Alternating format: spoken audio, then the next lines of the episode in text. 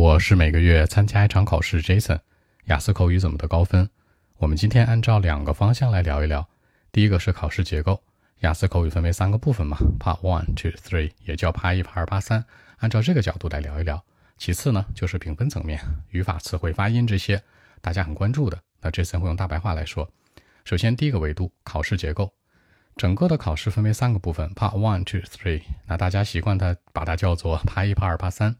那整体考试时间是十一到十四分钟，是弹性的。它根据你的回答的时长有一些弹性，问题的数量呢，也有可能是根据你的回答时长以及考官当时的一个心情和状态去提问，所以它是很弹性的一个区间。理论上来讲哦，第一部分大概会有八个问题左右，上下浮动两个，就是六到十个，那都是对答的形式，问的都是日常的对话，你叫什么名字呀？你爱吃什么呀？今天开不开心呢？这种没有太多的技术和技巧含量，你正常去应对就好了。第二部分呢，你有一分钟的准备，两分钟的输出，这个部分是完全固定的。那一般是给你个话题卡，你可以去准备这一分钟，你可以写相关的东西在白板上啊，或者在草纸上面。那比如说，一般就是描述人物或者事儿啊，描述一个喜欢的人，描述一个你不喜欢的人这种，或者描述去过的地方什么的。然后呢，第三部分呢，依然回归到对话的环节。这个部分呢，数量没有第一部分那么多，它一般是六个左右，上下浮动两个，就是四到八个。因为什么呢？因为它本身的提问是第三方，难度会大一些，也就意味着你单独的回答一个题的时间肯定会长。他一般会问到说：“哎，现在人们工作压力大不大？为什么？那现在人们过得幸不幸福啊？哎，你觉得艺术重不重要？在我们的历史当中，都是这种第三方的。所以说，你听这个问题呢，肯定需要深度思考，而且呢，你要马上作答。最重要的是，你肯定答的要长吧。所以说，理论上来讲的话呢，第一部分呢，考官会和你进行对话提问，大概会有八。个问题上下浮动两个，就六到十个。第二部分很固定，就是一个正常的描述，对吧？一分钟的准备。第三部分呢是有六个问题左右，当然这些问题可能会多，可能会少，你回答的可能长，可能短，是一个弹性。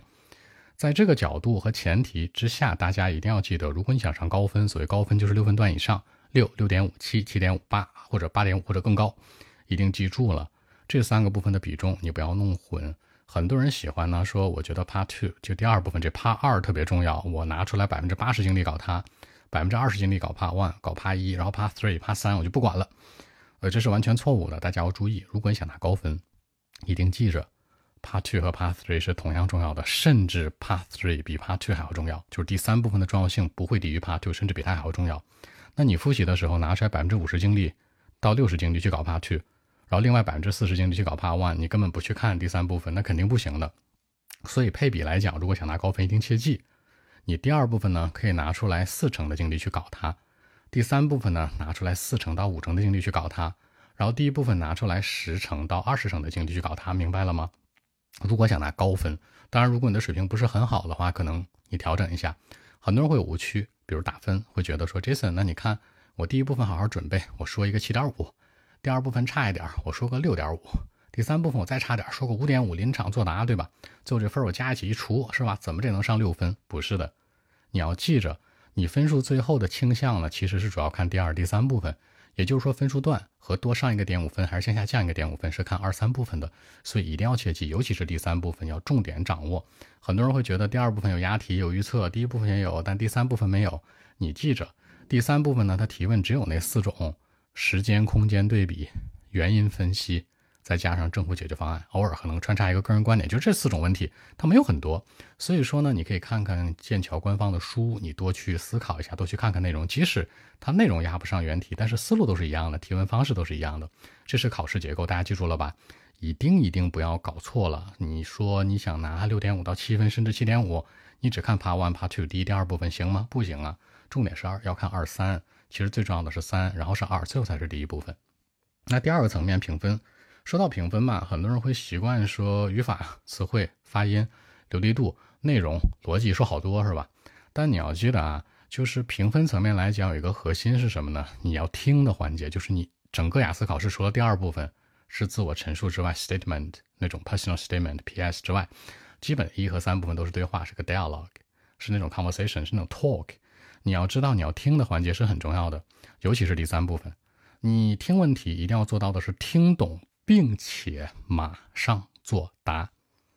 这点是很多人忽略的，尤其第三部分特别难。问啊，幸福的定义是什么？啊，What's definition of happiness？什么是幸福的定义啊？你想了半天，嗯嗯，这个那个，你想了半天，不是的，是你马上作答。你要记得，不管对与错，你要做到马上去对答，马上去回答，才是采分的关键中的关键。然后再说好和坏，如果没有这个环节，你根本不涉及到好，明白了吗？所以说呢，第一和第三部分一定要顺时的听懂问题，并且顺时输出，在这个基础之上。再说语法、词汇、发音。好，那语法、词汇、发音这三个维度，还有流利度啊，还有内容啊什么的，谁更重要呢？一定记着啊！很多人更愿意抓词，然后在这个基础之上再去抓句子，是吧？大家一定要记着，它的逻辑是什么呢？听懂问题，然后能够顺时输出，这是第一。其次呢，就是你有内容可说，对不对？这个内容可说，接下来会延展到句子，然后是词。如果说你在瞬时当中呢，能够用很好的词，肯定是更好。但是如果你为了好词，影响你的流利度，为了你的好句影响你的流利度，这些都是得不偿失的。说白了，在保证流畅度和流利度的前提之下，你的语法更好一些，就是句子更好一些，词汇更好一些是加分的。但如果因为词和句子更好而丧失流畅度的话，这个分数会直线下降的。所以说呢，从理论上来讲，它的顺序是听懂马上输出，有内容可说，在这两者基础之上，再有更好的句子和词。另外呢，就是所谓的好词好句呢，不是说用那种很抽象的，或者用那种就是一百年不会用到的词。大家一定要记得，所谓的好词好句是非常的精准。比如说，Jason 现在手里拿着一个手机，我就说拿这个动词，拿有很多，可以 take，可以 carry，可以 get，可以 bring。但是最准的我没有说出来，最准的叫 hold。什么叫 hold？I'm holding the phone，我正在拿一个手机，在我手里握着，这叫 hold，握住，对不对？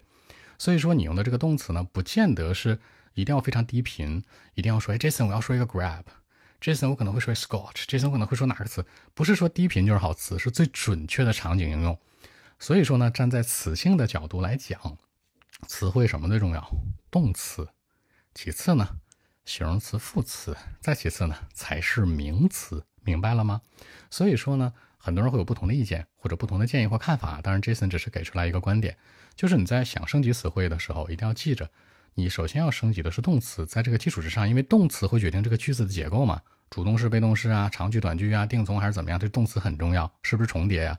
其次呢，形容词、副词可以修饰这个动词的，可以修饰这个整个句子结构的，对不对？或者修饰名词的，然后最后才是名词，但很多人弄得很反啊，我要用好的名词，比如说我想介绍我这个电脑，我这个电脑是这个苹果的。Mac Pro 是不是五百一十二 G 内存的？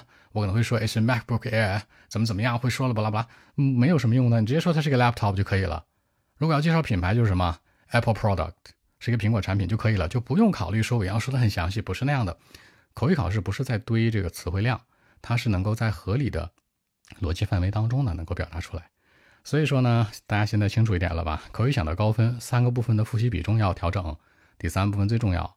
和第二部分一样重要，然后呢才是第一部分。评分层面来讲呢，记着一定要先听懂问题，马上及时性的输出，在这个基础之上，不影响流畅度，再去考虑什么呢？语法词汇的事儿。那语法词汇里面要考虑的话呢，什么词最重要？动词，因为它会决定句子结构，主动或者被动。其次嘞，才是我们所说的形容词、副词一个修饰的情况。最后才是我们所说的一个名词结构。千万别搞混了，不要为了说辞或者不要为了更好的表达而去表达，而是能够让考官懂。好，更多文本问题，微信 b 一七六九三九一零七。